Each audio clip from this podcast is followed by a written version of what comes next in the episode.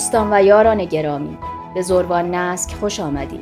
زروان نسک رو برای آشنایی با دیدگاه زروان و ابزاری که این دیدگاه نظری برای نگاه کردن به انسان، جهان و پدیده ها به دست میده تهیه میکنیم. ابزاری که میتونیم از اون برای طرح پرسش‌های جدی‌تر از زندگی و معانی و مفاهیم جاری در اون بهره بگیریم و با این پرسش‌ها مرزهای تازه از حقیقت رو طی کنیم.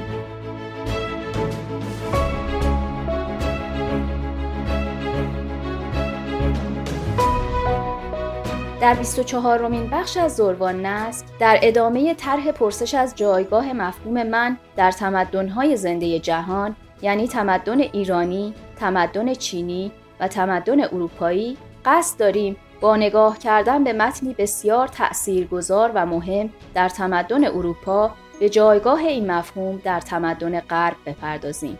موضوعی که دکتر شروین وکیلی در کتاب اودیپ شهریار به تحلیل و بررسی اون پرداختند و امروز هم موضوع گفتگوی ما با ایشون همین کتاب و پرسش‌های مهمی است که در این کتاب درباره جایگاه من در تمدن اروپایی مطرح شده. پرسش‌هایی که اندیشیدن درباره اونها نگرشی تازه درباره این اثر، ریشه‌هاش و شاخ و برگ‌هاش بهمون میده.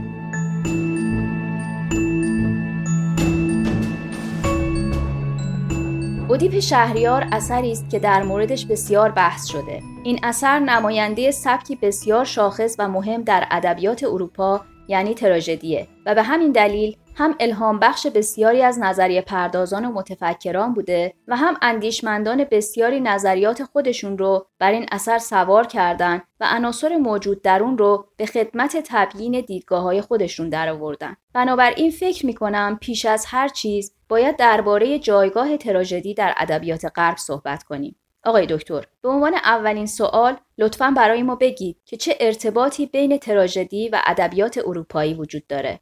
چیزی که مهمه اینه که در تمدن اروپایی در واقع شکل پایه ادبیات، اون شکلی که ما در واقع اروپایی قلمدادش میکنیم، در واقع تراژدی است. خب البته که ادبیات یونانی رو اروپایی ها بنیانگذار تمدن خودشون میدونن. حالا جای بحث داره که چقدر این حرف واقعی است. من خیلی راستش اینطور فکر نمیکنم. یعنی ادبیات یونانی مورد نظر اروپاییان که با هومر شروع میشه، به لحاظ جغرافیایی و به لحاظ تمدنی در درون قلمرو ایران زمین قرار داره. یعنی مثلا هومر در ازمیر، در شهر کنونی ازمیر، اون حماسه های مشهورش رو، ایلیاد و اودیسه رو میگه، و هسیود هم که حالا بلاز جغرافیایی نزدیکتر به شبه جزیره یونان، کاملا مثلا تئوگونیاش رو شما بخونید، زایش خدایان رو بخونید، کاملا آثار فنیقی رو وامگیری کرده. یعنی به عبارت دیگه ادبیات یونانی، بنیان ادبیات یونانی بخش از اون موزاییک تمدنی است که به تمدن ایرانی مربوطه. اما میگن، و حالا خیلی هم این حرفه پرتی نیست، که با تراژدی انگار ادبیات یونانی اعلام استقلال میکنه از ایران، و همین خاطر در واقع از تراژدی به بعد میگن که تاریخ ادبیات اروپایی شروع میشه. و معمولا شما کتابای تاریخ ادبیات رو بخونید، تاریخ ادبیات غرب رو بخونید، با تراژدی شروع میکنن، نه با هومر. و به تعبیری شاید هم درست باشه، چون تراژدی دست کم به لحاظ گفتمان سیاسی و تا یه حدودی گفتمان هویتی مقابل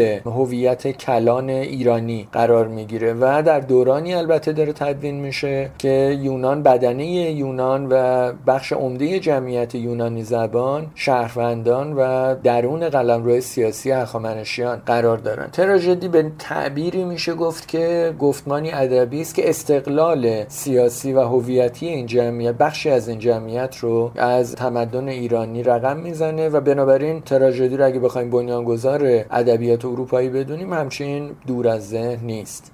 آیا برای شکلگیری تراژدی‌های یونانی زمان مشخصی میشه در نظر گرفت؟ ریشه‌های شکلگیری این سبک ادبی دقیقاً متعلق به چه زمان و چه مکانی هستند؟ به لحاظ تاریخی واقعا شما اگه بخواین ردگیری کنین، خود تراژدی هم آخرش خب مربوط به مراسم بزرگداشت دیونوسوسه و دیونوسوس خدای می و میگساری و انگوره و هم انگور و هم می انگوری و هم مراسم میگساری همه بالاخره از ایران زمین وارد قلمرو یونان میشن و درگاه‌های ورودش هم معلومه، چون آیین دیونوسوس ما تقریبا با دقت میدونیم که از فنیقیه به مناطق شمالی یونان، به آناتولی و شمال بالکان که یونانی نشین هم بودن اونجا منتقل میشه و به شبه جزیره یونان هم باز دوباره میدونیم مسیر انتقالش چیه، یعنی از فنیقیه به شهری به نام تبس منتقل میشه و این شهر تبس در واقع کانون آیین دیونوسوس در یونان قدیم بوده. به همین خاطر تراژدی ها داستانشون معمولا به شهر تبس برمیگرده. حالا نکته جالب اینه که تراژدیایی که ما داریم همه آتنی هستن، یعنی در شهر آتن نوشته شدن. با این وجود هیچ کدومشون قهرمانان اصلیشون آتنی نیستن، به جز یک قهرمان یعنی تسئوس که خیلی هم مهم نیست و آثار زیادی هم دربارش نوشته نشده. اون یه نفر آتنی است، ولی بقیه در واقع ساختار تراژدی یا به ایرانیا مربوط میشه یا به تبسیا، و تبسیا متحد ایران بودن در اون دوره. اینو باید در نظر داشت که جنگ مشهور پلاته جنگ میان تبسیا و آتنیا بوده. تبسیا به عنوان نمایندگان شاهنشاه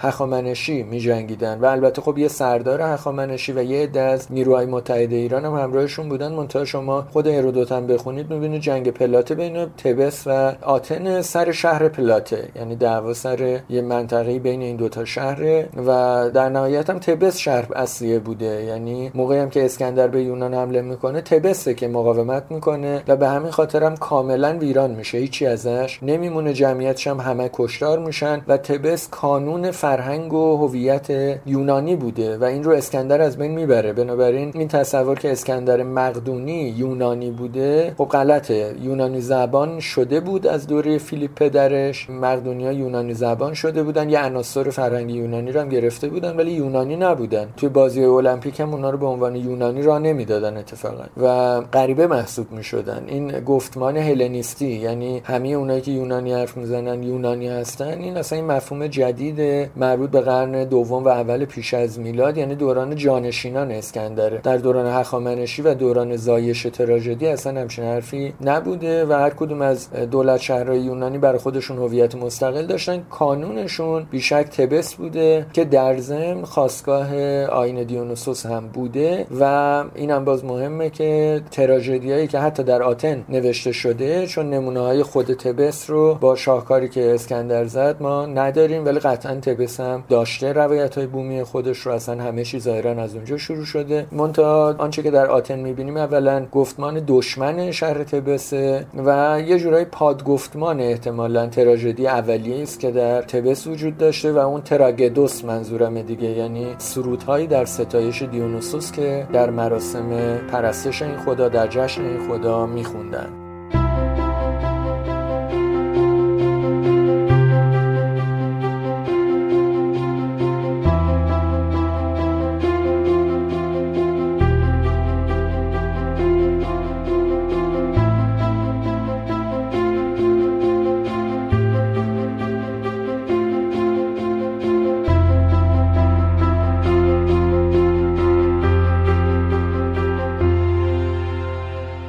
اگر بپذیریم که هر اثری در تاریخ ادبیات متأثر از شرایط زمانش شکل میگیره، امکان داره برای ما از وضعیت فرهنگی و سیاسی یونان و به خصوص شهر آتن در زمان شکلگیری اودیپ شهریار صحبت کنید. خب ببینین اینو توجه کنید بهش که وقتی مثلا تاریخ یونان رو شما میخونین توی کتابا فرض میکنید که انگار مثلا یونان یه مرکزی در شمال داشته، آتن یه مرکزی داشته در جنوب به نام اسپارت و یونان کلا همین بوده. خب این کاملا غلطه، یعنی اصلا این شکلی نبوده. کل جمعیتی که در زمان اوج توسعه آتن زیر فرمان دولت شهر آتن بودن احتمالاً 5% جمعیت یونانی زبان اون دوره بوده. یعنی این چیزی که شما تو کتابا میخونید امپراتوری آتن، نمیدونم یه نقشه های خیلی مفصلی میکشن که انگار آتن مثلا کل دریای اژه رو تسخیر کرده بوده، اینا کلا تخیلی، اصلا به شدت تبلیغاتی و در واقع جعل تاریخ خیلی صریحه. آتن یک دولت شهر متوسط رو به پایینی بوده در یونان قدیم، نه متمدن کوچکترین دولت شهر بوده، نه مهمترین دولت شهر بوده، نه پرجمعیت ترین دولت شهر بوده. یکی از دولت شهرها بوده که در یونان، در شبه جزیره یونان مشابه آتن و بزرگتر از آتن حدود 50 تا دولت شهر ما داشتیم. آتن هم یکیشه. اسپارت از آتن هم کوچکتر بوده، یعنی کل جمعیتی که یونانی زبان بودن، از جمعیت یونانی زبانها، کل آنهایی که زیر فرمان دولت شهر اسپارت زیستند در دوران اوج گسترش اسپارت حدود 3% بوده. یعنی آتن و اسپارت رو هم رفته حدود 8%، 7-8% از جمعیت یونانی زبان اون دوره مربوط به این دو تا دولت شهر بودن و اینا اصلا مطرح نبودن، مهم نبودن اون دوره. در دوران هخامنشی که در واقع عصر زرین فرهنگ آتنیه به اصطلاح و اروپاییات خودشونو ادامه اون بخش آتنیه شبه جزیره یونان میدونن، نه بقیه‌اش. در دوران هخامنشی آتن بین 20 تا 30,000 نفر جمعیت داشته. تبس که دقیقاً در کنار آتنه، در نزدیکی آتنه،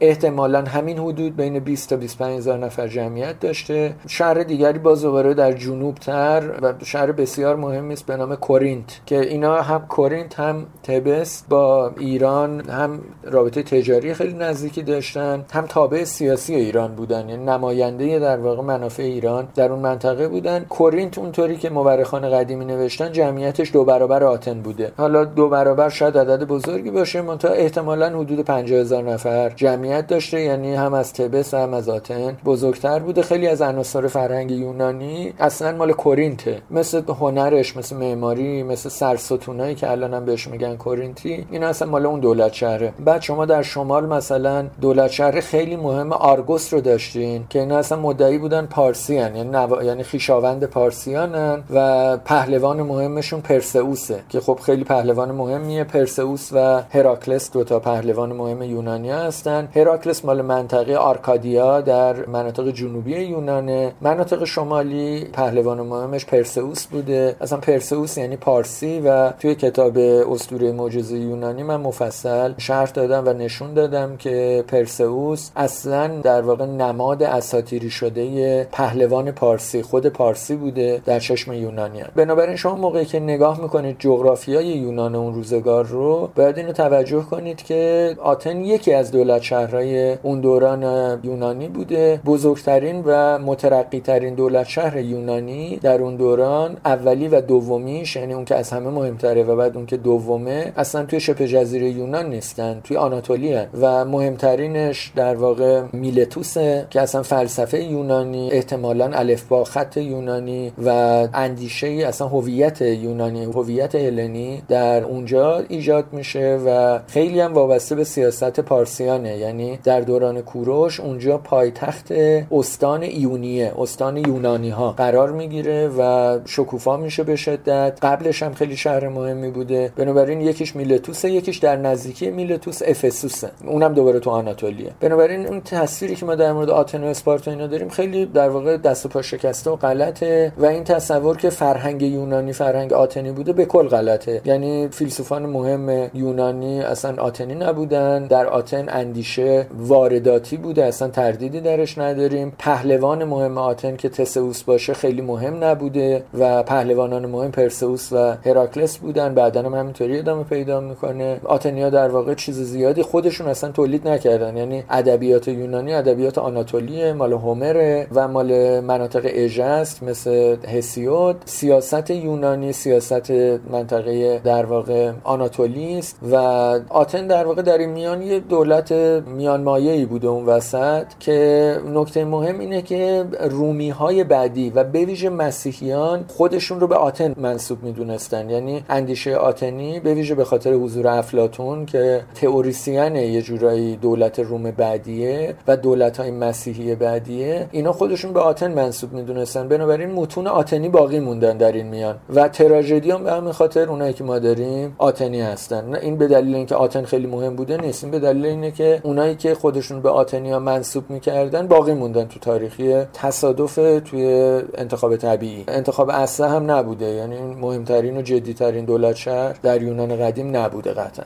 وضعیت ارتباط آتن در زمان شکلگیری اودیپ شهریار با شهرهای همسایش در قلمرو یونان چطور بوده؟ چرا شخصیت اصلی تراژدی اودیپ شهریار شاه شهر تبسه؟ خب یه چیز جالب همینه، اونم اینه که اصلا مهمترین تراژدیایی که نوشته شده تو آتن قهرمانش خاندان شاهی تبسن، نه خود آتن. و این خاندان شاهی تبس اصلا دشمن بودن با آتنی ها و رقیب بوده شهر تبس با آتن و آتن رقیب فروپایه تر بوده. یعنی تبس مثلا تحولات نظامی یونان در شبه جزیره یونان مال تبسه. تبس فالانژ درست میکنه، تبس موقعی که اسکندر حمله میکنه باهاشون میجنگه، تو جنگای مهم تبس که اسپارتی ها رو شکست میده. تبس خیلی شهر مهمیه و آتنیام اینو پذیرفته بودن، یعنی روایت وقتی می نوشتن شاهان تبس رو معیار می گرفتن، داستانای مردم تبس رو روایت میکردن. از همینجا شما به نقش برجسته شهر تبس و موقعیت حاشیه‌ای آتنی‌ها میتونید پی ببرید.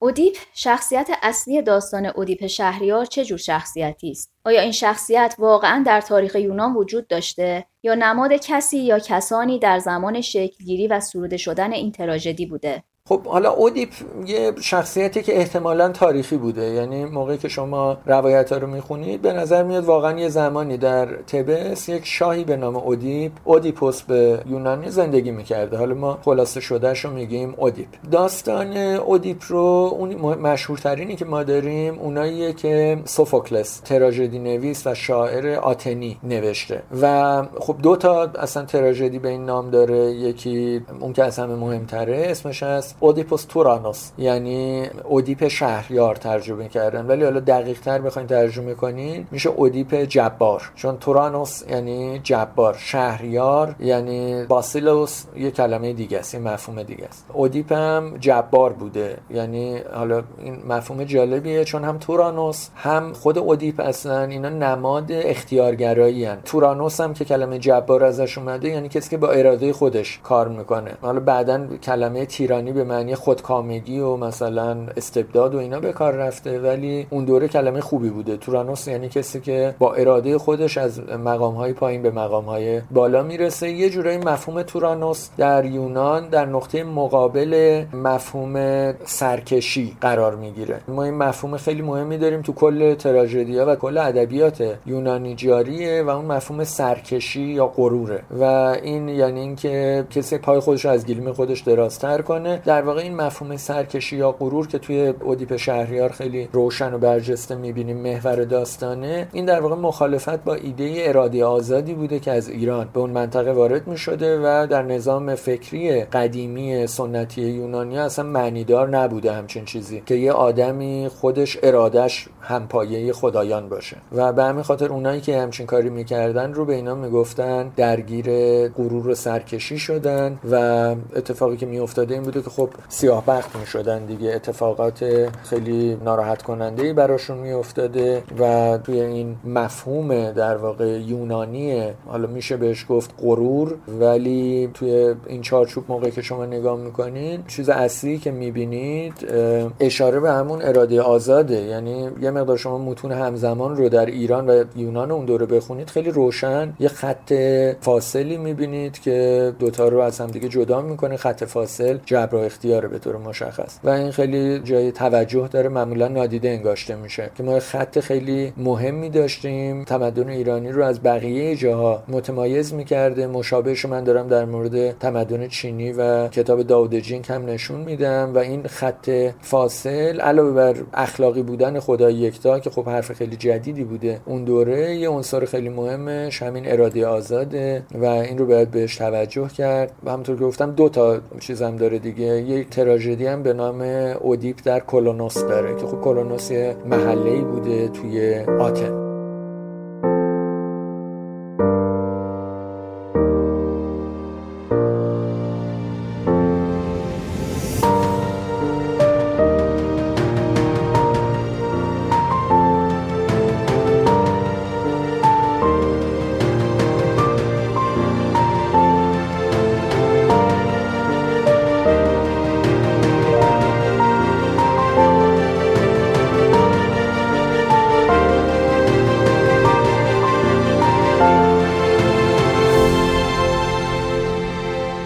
نظر میرسه سراینده اودیپ شهریار هم در شهر آتن جایگاه خاص و ویژه‌ای داشته. اگر ممکنه درباره شخصیت سوفوکل و جایگاه فرهنگی و سیاسیش برامون بگید. سوفوکلس خیلی داستانش جالبه. حالا اینو من مفصل تو کتاب اودیپ شهریار آوردم که این سوفوکلس اصلا چی شد، تراژدی گفت و چی شد جایزه گرفت و مهم شد. منتها اینو داشته باشین که من خیلی خلاصه الان بخوام بگم خدمتتون، اینو داشته باشین که آتن در اون دورانی که دارم میگم یعنی قرن پنجم میلادی، این تقریبا همون دوره‌ای که افلاطون تو آتن زندگی میکنه، سقراط پیر یه تیکه‌ایشو داره زندگی میکنه و تراژدی تازه زاییده شده در آتن. در این دوران شما دو تا جبهه دارین تو آتن، یه جبهه خلاصه بگم هوادارای ایرانن، یه جبهه مخالفای ایرانن. هوادارای ایران اونایین که هم به لحاظ سیاسی معتقدن باید تابع شاه هخامنشی بود، هم آرا و اندیشه‌هایی که از ایران داره میاد رو میپذیرن و تبلیغ میکنن. اینم توجه داشته باشین دقیقاً در ابتدای قرن پنجم سپاهیان ایران رفتن آتن رو گرفتن، دو بارم رفتن آتن رو گرفتن. یعنی این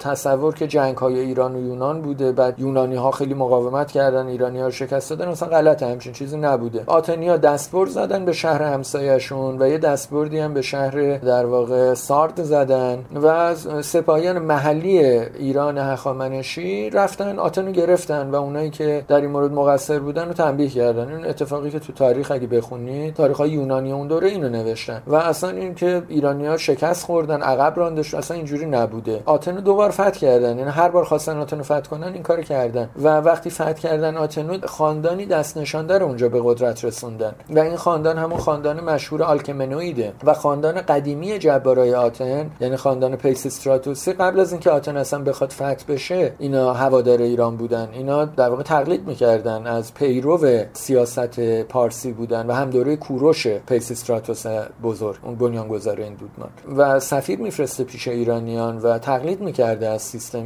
سیاسی ایران. بنابراین شما در اون دوران دو تا جناح دارین، یه جناح سوفیست ها، سخنگوش هستن، اینا دانشمندن، عقلگران، ارادهگران، اینا معمولا آتنی نیستن، اصلا از بیرون میان و اینا بعد از اینکه آتن فتح میشه وارد میشن و دور و بریا و در واقع مشاوران و بزرگان بلندپایه اون نظام سیاسی هستن که هوادار ایرانه و بعد فتح آتن رو کار اومده. یه گروه دیگری هستن، اینا خاندان‌های اشرافی و رهبران قبیله‌ای قدیمی آتنیان، اینا اونایین که شکست خوردن وقتی ایرانی‌ها اومدن، اینا اونایین که از قدرت عزل شدن و یکی از شخصیت‌های مهمشون سقراطه، در واقع پیشوای معنویشون ابتدای کار سقراطه. یکی دیگه از شخصیت‌های مهمشون که از خاندان خیلی اشرافی هم است افلاطونه و سوفوکلس نماینده این جناحه. اینو توجه داشته باشین و تراژدی اصلا در درون این جناح سیاسی به وجود میاد. اینا هوادار سنن یونانی قدیم بودن، البته دیگه سنت دینی رو خیلی تاکید نداشتن روش، چون تقریبا منسوخ شده بود در اون دوران. تعصب در مورد خدایان و اینا بعد اومدن ایده های زرتشتی و یعنی اینا ادعا میکردن، مثلا افلاطون و سقراط و اینا ادعا میکردن آرایشون آرای ایرانیه، خواستگاه ایرانی داره، ولی خب واقعیتش اینه که اینا پادگفتمان تولید میکردن، یعنی ایرانگران نبودن. اگر متونشون رو دقیق بخونید ادعایی که میکردن به این خاطره که مثل الان که غرب شیکه و خوبه همه خودشون رو میبندن به فرنگ، اون دورم ایران اینجوری بوده و هر کی حرف میزده تو آتن میگفته من در واقع دارم حرف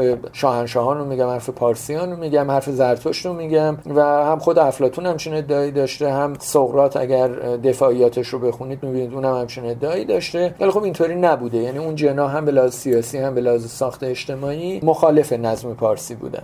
آیا میشه سوفوکل رو بنیانگذار شکلی از تراژدی دونست که بعدها با صورتبندی ارسطو در فن شعر تبدیل میشه به متن پایه در ادبیات غرب؟ یه خورده جلوتره زایش تراژدی، یعنی اولین کسی که تراژدی به این شکل میگه شخصیتی است به نام آیسخولوس که به اسم اشیل، معمولا فرانسویا اشیل میگن به این، منتها خب اسم اصلیش آیسخولوسه تو یونانی و جزو اوناییه که توی نبرد ماراتون مثلا بوده و جنگیده با ایرانیا، جزو همون جناح محافظه‌کار سنتگرای آتنیه و او اولین تراژدی که می‌نویسه تراژدی پارسیانه. باز دوباره توی کتاب اودیپ شهریار من مفصل اینو بحث کردم که این تراژدی مدارهای قدرتی که این متن رو تولید کرده چی بوده و تو چه شرایطی، خیلی متن سیاسی است. اما جالبه که این متن در واقع اولین تراژدی است کاملا توسط جناح محافظه‌کار آتنی تدوین شده، ولی سراپا ستایش ایرانی است. یعنی اصلا داستان به جای اینکه داستان شاهان تبس رو بگن، داستان آتوسا دختر کوروش و روح داریوش بزرگ و خشایارشا رو دارن تعریف میکنن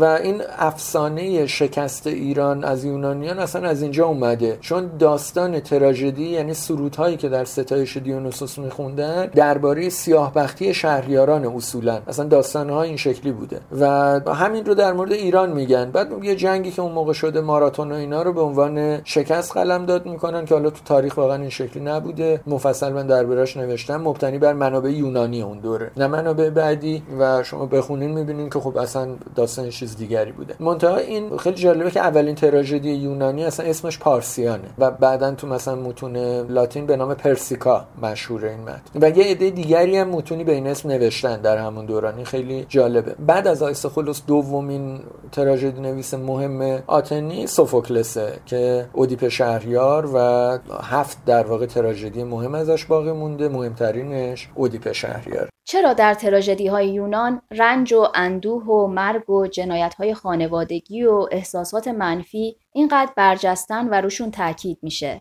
راستشو بخواید من فکر میکنم شرایط اجتماعی یونان اون دوره اینطوری بوده. یعنی شما در یونان با یه دوره گذار روبرو هستین و نهادهای اجتماعی فرو پاشیدن. تو همین آتن نگاه کنین میبینید که خب آتن اصلا نظام سیاسیش فرو پاشیده است. یعنی اون خاندان شاهی از بین رفتن، ایرانی‌ها اومدن یه خاندان دیگری رو به قدرت رسوندن، اون خاندان جبارانی که قبلا بودن اونام هوادار ایران بودن رو زدن بیرون کردن، درگیری قبایل با هم دیگه و آتن الانم آتن و آتنس می‌نویسن دیگه، به صورت جمع می‌نویسن، یا تو متون قدیمی یونانی اسم شهر آتن بوده آتنای و یعنی جمع، یعنی آتنها، چون که 12 تا قبیله بودن. آتن اصلا یه دونه شهر یک پارچه نبوده، 12 قبیله بوده. مثلا سقراط و افلاطون و سوفوکلس اینا مال قبیله‌های متفاوت بودن اصلا. و حالا اتفاقی که میفته اینه که این فروپاشی به لایه خانواده هم ظاهرا رسیده بوده و تو تراژدی اینو شما می‌بینید. اصلا کلا روایت یونانی مبتنی بر ویرانی نهاد خانواده است. یه دم پدرها دارن بچه‌هاشون قربانی میکنن، نمیدونم زن و شوهرها دارن همدیگر رو میکشن، بچه‌ها دارن باباشون یا مامانشون رو میکشن. اصلا تراژدی ساختارش اینجوریه و تا یه حدودی من فکر میکنم به دلیل ساخت اجتماعی ویژه اون دوره خود یونان باشه.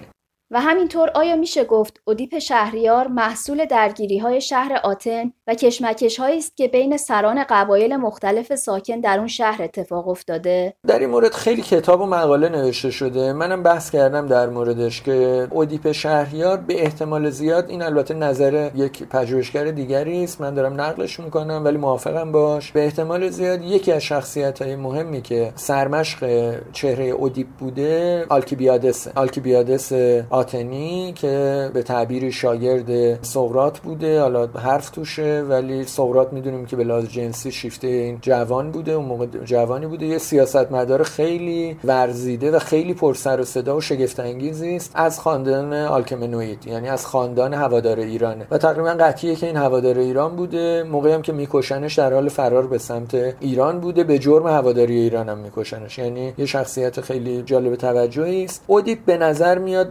اوست و اون یه رهبر خیلی مهم جناح هوادار ایرانه ولی خیلی نقش پیچیده‌ای بازی میکنه تو آتن. یعنی یه دوران‌های رهبر جناح محافظه‌کارم همین آدم میشه. خیلی آدم زیرک عجیبی بوده، خیلی هم زیبارو بوده، خیلی خوشگل بوده و خب خیلی متن در موردش هست. مثلا افلاطون 2 رساله‌اش اصلا به اسم آلکیبیادس و دیگران هم نوشتن در این مورد. سوال آخرم رو میخوام درباره روش شما در مطالعه و بررسی اثری مثل اودیپ شهریار بپرسم. شما در مطالعه آثار ادبی هم از روش سیستمی استفاده میکنید. استفاده از این روش چه محاسن و مزایایی داره؟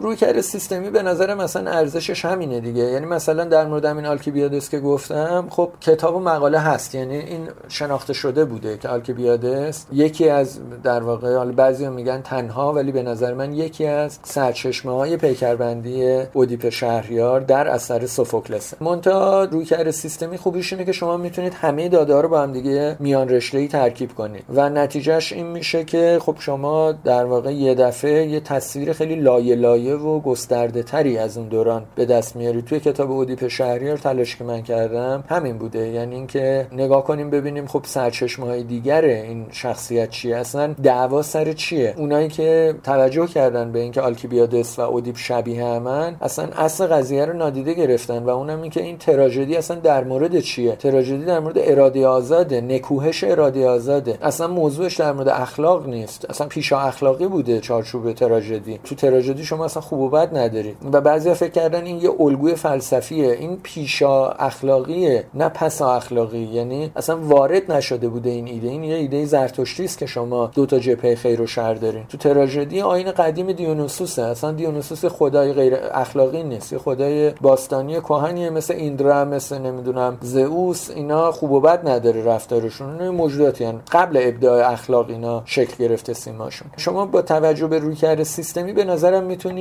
این تحلیل ها رو انجام بدید، یعنی در واقع مدل زروان، این چارچوب سیستمی پیشنهادیم خوبیش اینه که شما وقتی میخواین مثلا جامعه شناسی تاریخی متنی مثل اودیپ شهریار رو بهش بپردازید دستتون پره و روش شناسی گسترده و دقیقی دارین برای اینکه بتونید پرسش‌های خوب طرح کنید و پاسخ‌ها رو با هم دیگه به شکل مدون و منسجم ترکیب کنید.